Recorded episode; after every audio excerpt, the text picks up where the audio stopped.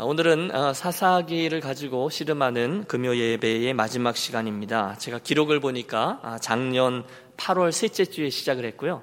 오늘이 8월 둘째 주간에 마치게 되니 아, 우리 금요일마다 사사기 말씀 갖고 씨름한 지 딱 1년이 걸렸습니다. 모두들 수고하셨습니다. 저도 수고했습니다. 오늘 끝나고 책대기 파티라도 한번 해야 할 듯 합니다. 아, 오늘 사사기 38장 마지막 시간이고요. 21장에 어, 나타난 사건을 우리 간략히 살피고 은혜를 나누고 전체를 한번 정리하고 기도하도록 하겠습니다. 어, 지난 시간에 이어지는 사건 기억하시는지 모르겠습니다. 레위 사람 하나가 억울하게 죽은 자기의 첩, 그 시신을 열두 조각으로 잘라서 온 이스라엘 땅으로 보내요. 백성들을 총궐기하게 했지요. 기바에 있던 이 베냐민 지파를 혼내주기 위함이었습니다. 그래서 기록을 보면 자그마치 40만 명이나 모여서 연합군을 형성한 후에 베냐민 지파를 심판하는 전쟁을 시작했습니다. 당시 이스라엘은 자기들에게 맡겨진 사명, 즉 가나안 땅을 점령하는 일을 다 마치지 못한 상황이었어요. 좀 아쉬움이 있습니다. 이것처럼 이스라엘 백성들이 한꺼번에 총 걸기에서 힘을 집결할 수 있었던 그런 저력이 저들에게 있었다는 거죠. 그런데 그들은 사사시대 내내 이방 민족들부터 몰아내는 일을 감당하지 못했습니다. 하지만 안타까운 것은 그 저력을 모아서 한 번 총 걸기 했는데 그걸 해낸 일이라는 것이 어, 자기들에게 주신 역사적인 사명을 감당하는 것이 아니라 동족들 가운데 있던 한 지파, 베냐민 지파를 멸절시키기 위해서였다라는 점이 참 아쉽습니다. 이 전쟁은 꼭 싸워야 될 일이 아니었습니다. 싸우면 안 되는 전쟁이었습니다. 그들은 그 일을 위해서 수고했고 많은 백성들이 피를 흘려야만 했습니다. 사사기에 나오는 마지막 사건이 되겠습니다. 지난 장과 오늘 본장의 이 기록에 의하면 전쟁 초기에 그 연합군들, 11지파의 연합군이죠.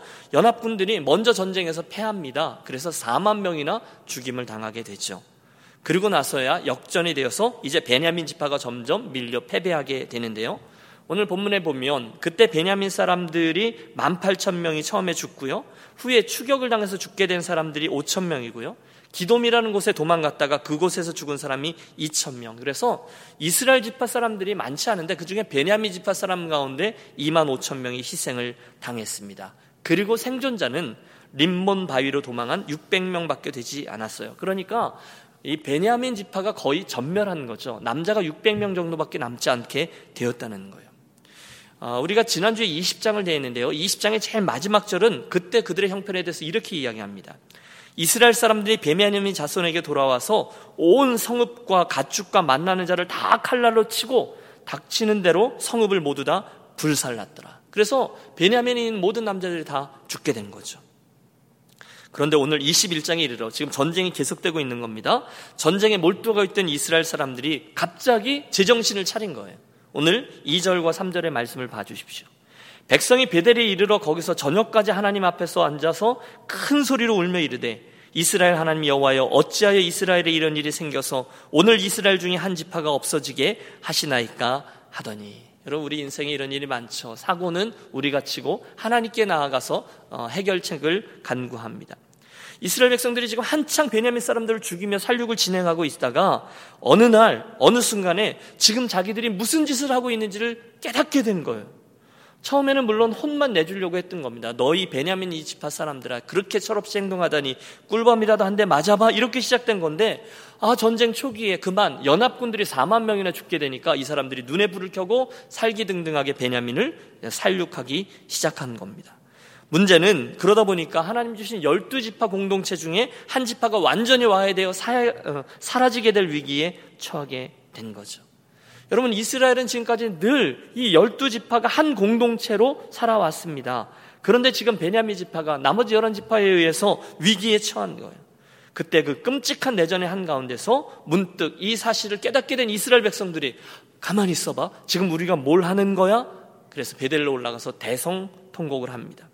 올라가는데 그림을 그려봤어요. 아마 올라가는데 자기들이 죽인 시신들이 널려져 있겠죠.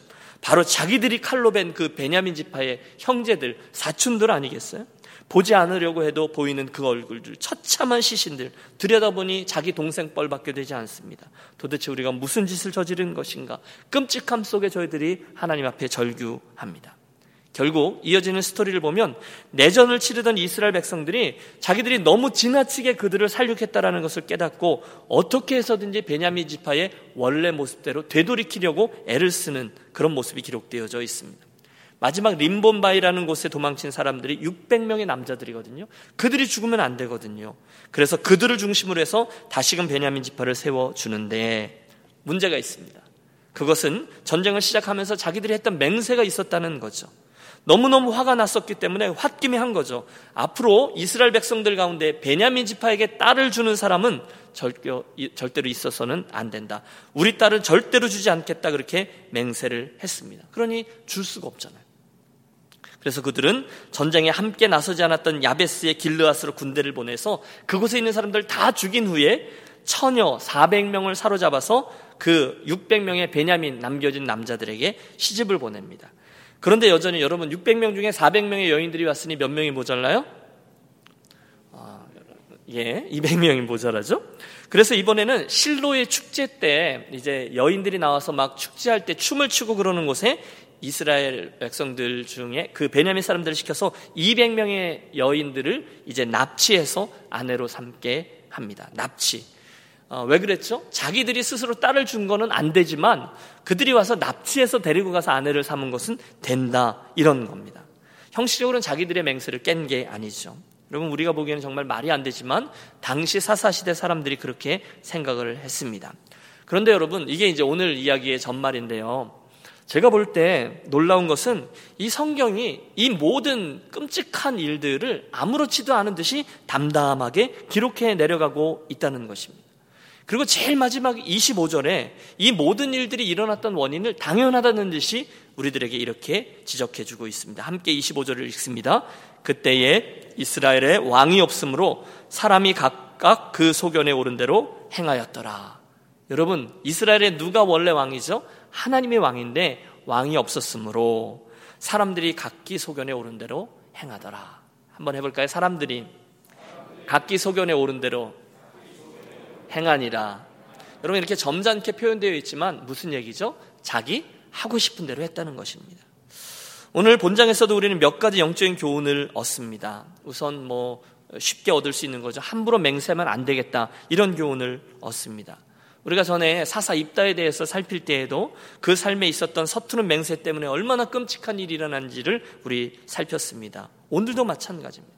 자기들이 했던 맹세에 스스로 올무가 되어 이렇게 매여 있었습니다. 베냐민 지파를 응징하기 전까지는 아무도 집으로 돌아가지 않겠다. 이게 이스라엘 백성들의 맹세입니다. 두 번째 맹세는 이 전쟁에 동참하지 않는 사람들은 모두 죽이겠다라는 맹세입니다. 그리고 세 번째 맹세가 조금 전에 살핀 대로 앞으로 베냐민 지파에게 절대로 우리들의 딸을 주지 않겠다 맹세입니다. 그리고 스스로의 비극을 연출합니다. 자, 이쯤에서 어, 우리는 잠깐 이 뒤에서 이스라엘 백성들의 그 연합군이죠. 실수를 하나하나 좀 살펴보겠습니다. 여러분, 아니, 일이 어떻게 이 지경에 이르기 때까지 저들이 정신을 못 차렸을까요? 한참 전쟁을 하고 피비린내 나는 살육을 저지르는 이들이 정신을 차리고 보니 이게 도대체 어떻게 된 일이지? 우리가 뭘 하고 있었지? 생각한 후에 수습을 하기 시작합니다. 그들의 입장에서 여러분 어떻게 이런 일이 와르르 하고 벌어지게 되었을까요? 몇 가지를 가만 묵상하면서 그냥 맨 처음부터 생각을 해보았습니다. 끔찍한 일이 있었죠. 그리고 나서 이들의 반응이 시작되는데요. 우선은 그들의 말이나 그들의 행위에 전혀 절제가 없었다는 점을 발견할 수 있습니다. 우리는 지금까지 그들이 어떤 죄를 저질렀고 그 와중에 이스라엘 백성들이 자기 의에 빠져서 이것은 여호와 앞에서 이러면서 전쟁을 치를 때 어떻게 했는지를 자세히 지금까지 살펴왔습니다. 그런데 여러분 그 문제들마다 지금 일이 이 지경에 이를 때까지 공통점이 하나 있는데 전혀 잠깐만 또는 기도한다거나 절제한다거나 하는 점이 전혀 없었어요. 그냥 확 해버리고 만 거죠. 사랑하는 여러분, 본 사건에서 우리가 배웁니다. 뭐 좀 더 구체적으로 얘기하면 우선은 말을 잘 절제하는 지혜로움이 저와 여러분들에 있어야 되겠다라고 생각합니다. 여러분 축복합니다. 말을 잘 절제하는 저와 여러분이 되시기를 권합니다. 말이 중요해요. 여러분, 교회 공동체를 보십시오. 교회 안에서 상처를 받고 떠난 사람 중에 99%는 말에 상처를 받아 떠난 사람들입니다. 누군가가 목사가 때려서 교회를 떠난 사람은 없잖아요. 누군가가 말로 그들의 심령을 쳤기 때문에 교회를 떠나죠. 말의 절제가 이루어지지 않았어요. 여러분, 악의가 있어서 일부러 다른 사람들의 마음에 상처 주는 분은 교회 가족들 중에 거의 없을 겁니다. 그런데 그 상황에서 절제의 미덕을 살리지 못한 것은 분명하죠. 하나님이 기뻐하시지 않는다는 거예요. 여러분, 어떠세요? 어, 이렇게 제가 이렇게 쭉 여러분들의 성품을 살펴볼 때 당장 좀 하고 싶은 말이 있을 때 확 내뱉는 분들이 있으시잖아요. 그러지 않으시기를 권합니다. 한 박자 참으시는 게 교회의 덕을 위해서 절제하는 것이 훨씬 더 아름답습니다. 저도요, 마음이 조급한 면이 있어서 이렇게 생각났을 때 확 말해버리고 싶은 그런 욕심들이 있습니다. 그런데 그때 그게 부정적인 것이거나 또는 대안 없는 비난이라든지 잘못을 지적한다거나 사랑 없는 말이라나 이런 것들이 나오지 아니하고 오히려 칭찬하고 격려하는 말들을 더 사용하기 위해서 애를 쓰는 우리 저와 여러분들이 되시기를 권합니다. 왜냐하면 격려와 사랑이 꼭 열매로 화하기 때문에 그래요. 옆에 있는 분을 한번 권해 주시죠. 더 좋은 격려자가 되십시오. 이렇게요. 더 좋은 격려자가 되십시오. 어제 우리 어르신들 모시고 영화 소풍 다녀왔지 않습니까? 어, 다녀오셨는데 어르신들이 막 너무너무 행복해 하시는 거예요. 너무 좋았다고 막 칭찬들을 해주는 거예요. 그러면서 어떤 분은 어, 너무너무 낯간지럽게 목사님 최고예요. 뭐 우리 목사님 참 잘하셨어요. 이렇게 막 말씀을 하세요. 여러분, 근데 아시다시피 제가 좀 단순하잖아요. 네? 그래서 누군가가 저한테 아, 목사님 너무 잘하셨어요. 그러면 저는 정말 그 격려가 너무너무 좋은 거예요. 제가 단순하잖아요. 그러면 여러분들 좀 웃으셔야 되는데 그렇지 않으셨어요? 격려를 받으면 제가 더 업됩니다. 더 잘하려고 합니다. 누구든지 그렇지 않겠어요? 그렇지. 내가 다음에 또 무슨 사역으로 교회 가족들을 행복하게 해드릴까? 여러분 이게 격려의 위력이죠. 그러므로 사랑하는 여러분 단순한 적용입니다. 이왕 말씀을 하시려면 쏟아내는 말보다 격려의 말을 잘 감당하는 저와 여러분이 되시기를 부탁합니다. 제가 한번 말씀을 드렸던 것 같아요. 제가 이제 캐나다에서 살다가 13년 전에 미국으로 유학을 떠나올 때 말입니다. 도전이었거든요. 힘든 일이었는데 그렇게 딱 떠나올 수 있었던 것은 교수님 한 분이 해주신 격려의 말 한마디 때문입니다. 그럼 제가 캐나다에 있는 그 침례교 학교에 들어가는데요. 아, 토플이 550점이 필요해요. 이제 대학원을 시작하려면 누구나 외국 사람은 토플 550점인데 그걸 겨우 만들어서 들어갔어요. 아주 겨우 만들어서요. 제 아내가 증인입니다. 죽어라, 죽어라 해서 제가 토플 550점을 만들어 갖고 대학원을 들어갔는데 저는 들어가면서 착각한 거죠. 나는 그 정도면 이제 영어 잘하는 줄 알았는데 완전 오산이었던 거죠. 여러분 감이 없으시죠? 뭐 공부를 해보셨어야 이 그 점수는요 제 주관적인 느낌으로 그 학교에 들어가서요. 그냥 겨우겨우 눈치껏 따라가는 거예요. 수업 빼먹지 않고 가서 앉아있고 숙제하면 죽어라 죽어라 해서 물어 물어서 겨우 paper 내고 그래갖고 겨우 졸업이 될말, 될랑 말랑 하는 정도의 영어 수준이 이제 대학원에서 토플 550점이었던 거죠. 수업 내용을 알아들어요? 잘 못 알아듣습니다. 어? 수없이 좌절합니다. 여러분 매 학기마다 때려치고 싶을 때가 여러 번 다가와요. 여기 유학생들 많이 계신데 다 경험했으리라 믿습니다.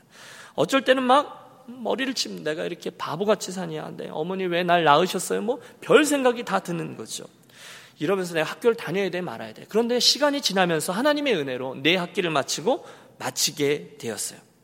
그때 졸업하기 얼마 어간 전이었는데 저의 첫 번째 클래스 때의 선생님이셨어요. 닥터 폴크너라는 분이 화장실 앞에서 저를 만났는데 불쑥 던진 말이 한마디 있으셨어요. 그게 뭐냐면 에브라함, 제 영어 이름이 아브라함이었거든요. 에브라함, keep studying. You are so potential. 이라는 거예요. 아브라함, 공부 계속해봐. 너 정말 가능성이 많아. 여러분, 제가 시킨 게 아니라 그분이 이렇게 말씀하셨다는 거죠. 근데 그때 그분의 그 말씀이 얼마나 큰 격려가 되었는지 몰라요. 제가 집에 돌아와서 확인하고 또 확인했어요. 사전을 찾아서 potential, 이 뜻이 그 뜻이지, 가능성이지, 이거 얼마나 확인했는지 몰라요. 저는 아직도 그 교수님의 얼굴과 그때의 그 분위기, 화장실 앞의 분위기를 잊지 못합니다. 그래서 또다시 미국 유학길에 도전할 수가 있었던 거죠. 여러분, 드리는 말씀은 그거죠. 이왕이면 말을 절제하시고 또 이왕이면 상처 주는 말보다 격려의 말을 더 해주는 것. 그런 분들이 되셨으면 좋겠어요. 격려가 사람을 세우잖아요. 여러분, 격려가 교회를 세워요. 그런데 이스라엘은 그렇지 못했습니다. 브레이크가 없었어요. 말을 절제하지 못했습니다. 끝까지 확, 확 나갔습니다. 모이자, 죽이자, 다다 죽이기까지 멈추지 말자. 베냐민을 멸족시키자. 그게 오늘의 비극으로 귀결되었죠. 똑같이 감정도 절제하는 게 필요합니다. 이스라엘 사람들이 자기의 분을 절제하지 못하고 막 쏟아내잖아요. 칼을 휘둘러요. 그래서 이 사사기 20장, 21장은 정말 붉은색의 핏자국들로 가득합니다. 극단적인 감정에 치우쳤습니다. 형제였던 베냐민 지파를 전체적으로 적으로 규정하고 남녀노소, 짐승, 성읍까지도 다 불살라 버렸습니다. 분노를 절제하지 못해요. 요즘도 어, 인내심이 없이 이렇게 확 이렇게 쏟아내는 이들을 종종 봅니다. 그러나 항상 안타깝고 항상 후회하게 되죠. 사도 바울이 로마서를 통해서 우리들에게 준 권면이 있습니다. 들어보십시오. 너희를 핍박하는 자를 축복하라. 축복하고 저주하지 말라. 즐거워하는 자들로 함께 즐거워하고 우는 자들로 함께 울라. 서로 마음을 같이 하여 높은 데 마음을 두지 말고 도리어 낮은 데 처하며 스스로 지혜 있는 채 말라. 아무에게도 악으로 악을 갚지 말고 모든 사람 앞에서 선한 일을 도모하라. 할 수 있거든 너희로서는 모든 사람으로 더불어 평화하라. 내 사랑하는 자들아 너희가 친히 원수를 갚지 말고 진노하심에 맡기라. 기록하였으되 원수 갚는 것이 내게 있으니 내가 갚으리라고 주께서 말씀하시니라. 아멘. 악역은 내가 할 테니 너희들은 선한 역할을 해라. 주님의 말씀입니다. 여러분 이스라엘 백성들이 그날 인내심을 잃고 어, 성질대로 말을 막 해가면서 끔찍한 살육을 진행하다가 하나님의 은혜라고 생각합니다. 정신을 차립니다. 가만히 있어봐. 너가 도대체 뭘 하고 있는 거야? 그래서 대성통곡합니다. 대성통곡의 내용은 그거죠. 우리가 그렇게 악한 말을 하지 말았었어야 되는데, 어? 내가 그렇게 행동하지 말았었어야 되는데, 칼을 빼고 그렇게 형제를 뭉쳐 그냥 찔러대면 안 되는 거였는데, 그렇게 후회했습니다. 여러분, 이기기를 다투는 자마다 모든 일에 절제하나니 성경 우리들의 분명히 권면했거든요. 여러분 절제 잘 감당하는 저와 여러분 되시길 또한 권합니다. 말씀드렸다시피 본장의 마지막 절은 이스라엘 백성들의 이 모든 잘못들이 어디서부터 나왔는가? 사람들이 자기 소견에 옳은 대로 행하니라는 어, 내서 나왔다라고 결론을 맺습니다. 제 멋대로 하나님을 왕으로 삼아야 했는데 그들을 그분을 왕으로 인정치 않습니다. 결국 사사기는 영적인 암흑기가 되었고 그들은 그 가나안 땅에 정착해 들어가는데 아주 많은 어려움을 겪게 됩니다. 저는 사사기를 뵐 때마다 음, 대할 때마다 저와 여러분의 이 이민자의 삶을 그대로 적용할 수 있다고 봅니다. 오늘 이 미국 땅 우리 한 번도 살아보지 않은 곳에 우리가 들어왔습니다. 말도 통하지 않는 곳 그리고 그곳의 풍토 사람들 먼저 와 있던 사람들의 인프라 등등 우리랑 너무 이질적인 곳에 우리가 적응해 들어가고 있습니다. 그래서 어떤 분은 그러더라고요. 이민 생활 그곳에서 신앙 생활하는 것은 마치 미지의 산에 길을 내면서 걸어가는 것과 같다라고 말하는 거죠. 미지의 산, 산에 길이 아직 없는데 그곳에 길을 내며 걸어가는 것과 같다는 거예요. 그런데 여러분 사실 산 속의 길은요. 잘 생각해 보십시오. 먼저 길을 내고 그 산행을 하는 곳이 아니죠. 여러분 무슨 말씀을 드리는 려는 것인가 하면 산속의 길은요 사람들은 물론 이제 먼저 길을 내고 우리가 그곳을 이제 여유 있게 돌아다니고 이렇게 하려고 하지만 그리스도인들은 미지의 산을 걷는 사람이라는 거예요. 먼저 길을 내고 그 길을 걷는 게 아니라 먼저 가면서 자연스럽게 길을 닦는 사람이라는 거예요. 영적으로 저와 여러분의 이 사사기를 바라보면서 또는 우리들의 이곳에서의 영적인 걸음걸이를 보면 아무도 안 가보았지만 주께서 그렇게 말씀하셨으니까 반드시 그렇게 되리라 믿고 내 발걸음으로 그것을 추적해 들어가는 것이죠. 할렐루야. 길이 있어서 우리가 믿음의 발자걸음을 뻗는, 뻗는, 뻗는 것이 아니라 저와 여러분이 믿음으로 순종해서 나아가면 한 걸음 두 걸음 하나님이 주시는 열매들로 흔적들이 밟혀서 결국 그곳에 길이 되어준다는 거예요. 아무것도 몰라요. 이스라엘 백성들. 그런데 하나님께서 말씀하신 대로 살지를 못했어요. 결국 안 좋은 결과를 갖게 되었죠. 살아보고 행해보고 열매를 얻고 원리를 얻고 하나님이 주신 대로 여러분 그렇게 살아가는 저와 여러분이 되시기를 부탁합니다. 그런데 그것 그들은 그러지 못했어요. 왜? 우리가 첫 번째 시간에 나누었듯이 그 땅에 들어갔는데 거기서 더 편한 길들을 찾았거든요. 그 땅에 먼저 있던 거민들이 와서 싸우지 말자. 우리가 농사 짓는 법을 가르쳐 주마. 가르쳐 준다 했고요. 우리가 너희들에게 물 길는 자와 또 나무 해주는 자로 너희들과 같이 살고 싶다 하니까 훨씬 더 좋은 길을 먼저 찾아갔다는 것입니다. 그 결과 각자 소견에 오른 대로 행하니라의 역사를 쓰게 되었습니다. 21장까지의 말씀을 나누었고요. 우리 시간 잠깐 사사기 대단원의 막을 내리면서 총정리를 해 보겠습니다. 작년 8월 사사기 강의를 처음 시작하는 첫 시간에 들었던 말씀이 기억합니다. 여러분, 사사기에서 우리는 이러저러한 유력한 인물들, 그 사사들을 주인공이라고 말하지 않았습니다. 대신에 누가 이 사사기의 주인공이라고 말씀드렸죠? 네, 여호와 하나님이시죠. 그분이 사사기의 주인공이고 모든 역사, 오늘 저와 여러분의 걸음걸이의 주인이신 줄로 믿습니다. 여러분, 이 사실을 인정하십시오. 그냥 사사기에는 하나님이 주인공이시고요. 주변에 그 하나님의 움직임에 따라서 각자 자기들의 인생에 허락된 기회를 따라서 사사들이 사용된 것 뿐입니다. 어제 그 어, 저희가 본 영화가 인천 상륙 작전이잖아요. 어, 우리가 알다시피 그 엄청난 사건 중에 중요한 키퍼슨이 누구냐면 메가더 장군입니다. 유명한 영화 배우가 출연했는데 훌륭한 인물이죠. 저는 믿습니다. 하나님께서 한국 역사 가운데 중대한 기로에 서서 하나님께서 당신의 사람 메가더를 귀하게 사용했다라고 믿어요. 인산적인 장면이 하나 있었습니다. 그가 이제 수많은 밀고 땡김 후에 많은 이들이 반대하는 인천 상륙 작전. 그래서 성공 확률이 5천분의 1이다라는 이 어려운 작전에 최종 명령을 내릴 때 이렇게 합니다. 이렇게 하라. 저렇게 하라. 몇 가지를 쭉 명령한 후에 제일 마지막에 이 한마디를 덧붙이더라고요. 하나님께서 함께 하시기를 바랍니다. 하나님의 사람이었던 메가더는 결국 이 전쟁이 누구에게 속한 것인지를 알았다는 것이죠. 오늘 저와 여러분의 인생도 마찬가지입니다. 여러분, 내가 결정해서 유학 왔고, 내가 결정해서 이민 왔고, 또 내가 마음 먹은 대로 이 비즈니스하고 저것 하고 라고 생각할 수 있지만, 실상 그렇지 않죠. 저와 여러분 뒤에 늘 주인공인 하나님이 따로 계신 줄로 믿습니다. 결국 우리들에게 있는 중요한 문제는 그 주인공의 마음과 그 주인공의 움직임이 어디 있는지를 아는 것이고요. 실시간으로 아는 것이고요. 그 중간중간에 우리 인생에 주신 기회들과 손과 발에 들려주신 수많은 그 도구들을 통하여 청지기로서 그분이 원하시는 방향에 잘 맞춰 살아가는 자가 가장 지혜로운 자일 것입니다. 그러므로 몇 가지 정리합니다. 첫째, 사사기의 주인공이 하나님이신 것처럼 내 인생의 주인공도 하나님이시다라는 사실을 분명히 고백하는 저와 여러분이 되시기를 권합니다. 그 사실을 인정할 때 우리는 어느 줄에 서야 되는지를 분명히 각인하게 됩니다.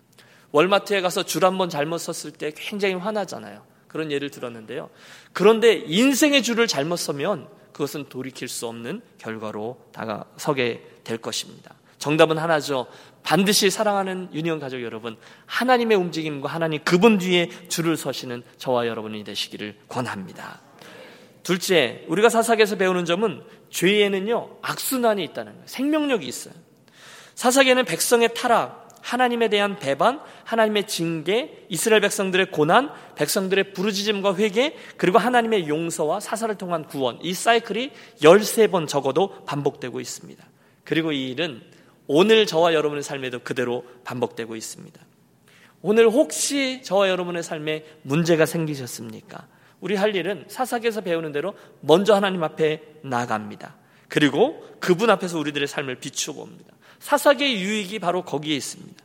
만일 나의 죄가 생각난다면 빨리 회개하시는 거고요. 죄가 생각나지 않는다면 하나님의 훈련이다 생각하고 인내하시면 됩니다. 분명한 것은 죄는 생명력이 있어서 결단코 자그마한 것도 심상에 여기면 안 된다는 겁니다. 좀 빨리 나가죠. 세 번째로 사사기에서 우리는 지도자라는 어떤 사람들을 통해서 일하시는 하나님도 만납니다.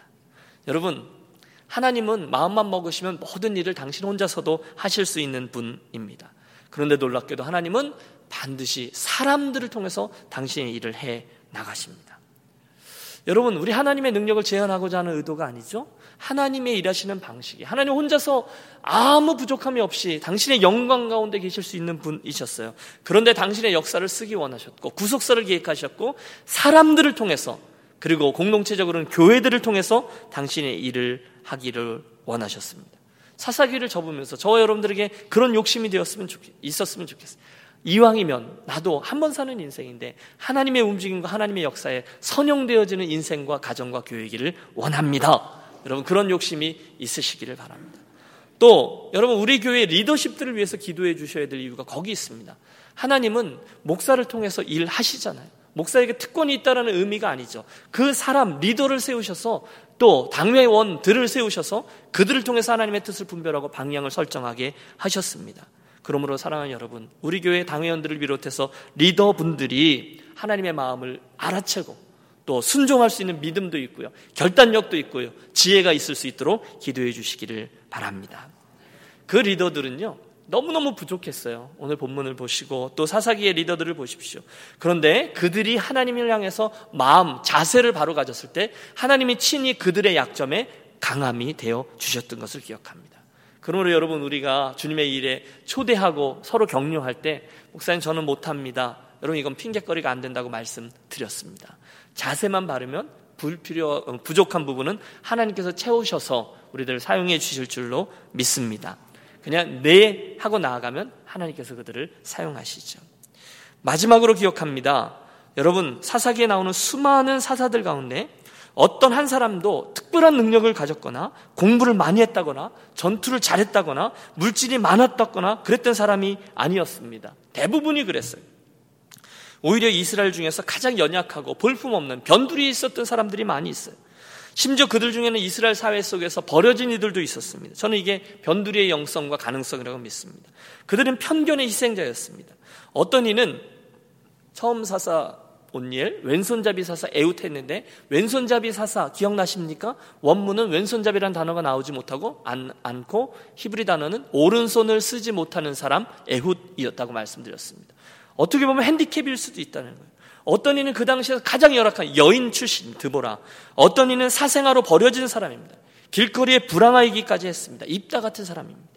그런데 그들의 삶이 어느 날 보배와 같이 변화되었다는 거예요. 왜요? 하나님의 만지심 때문이었다는 거죠. 할렐루야. 저와 여러분에게 가능성이 있는 거죠. 입다 같은 이가 하나님에게 의해서 귀하게 사용됐다면 여러분 저와 여러분이 사용되지 못할 이유는 없습니다. 결국 하나님의 능력이 이 땅에 펼쳐지는데 그들의 인생이 귀한 도구로 사용되었다는 거예요. 사랑하는 여러분, 그래도 뭐 삼선 정도는 돼야 제가 하나님 앞에 뭐라고 생각하십니까? 그렇지 않습니다. 그들은 모두 다 부족함과 약점들을 가지고 있었지만 반듯하게 하나님을 향해서 올곧게 마음 태도를 가졌을 때 하나님에 의해서 힘을 입고 사용되었던 것을 기억합니다. 결론입니다. 여러분, 사사들은 지나갑니다. 지나갔습니다. 하지만 이스라엘은 계속 되었습니다. 하나님이 그들의 진정한 왕이셨기 때문이죠.